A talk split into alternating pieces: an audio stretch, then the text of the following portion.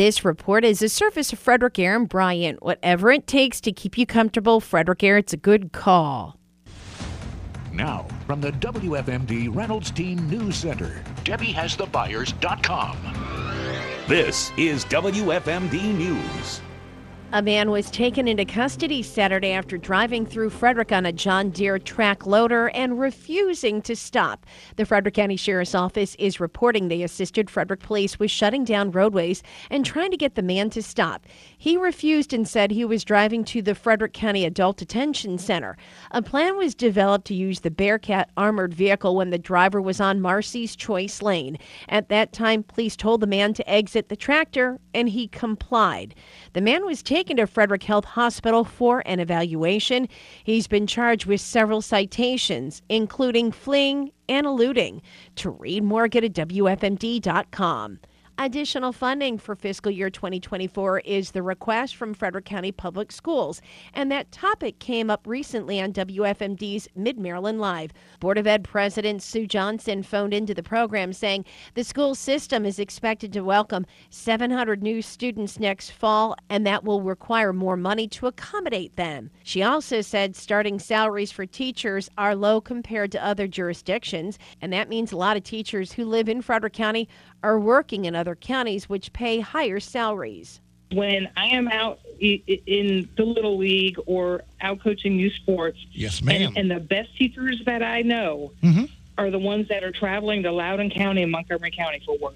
That yep. is so frustrating for that's, me. They're my neighbors. She was selected as Board of Ed president, replacing Brad Young, who was elected to the county council.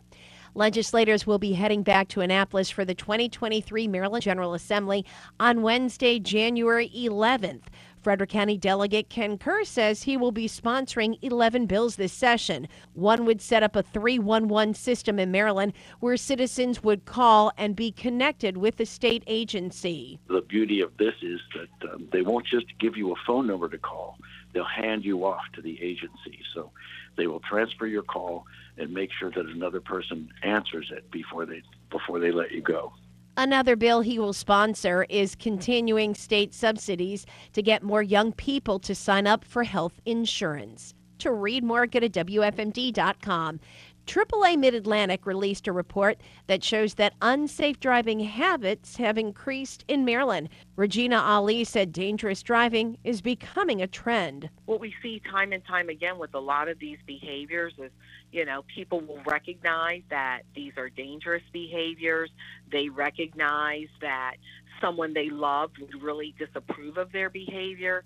That being said, they still engaged in this behavior. And I think with a lot of these uh, behaviors, in many cases, they felt that there was very little fear of them being caught or cited by police for some of these behaviors. She said driving while impaired has increased by 24% in Maryland. To read more on local stories, go to WFMD.com. I'm Diana Gibson on the Maryland's News Radio Center, 930 WFMD.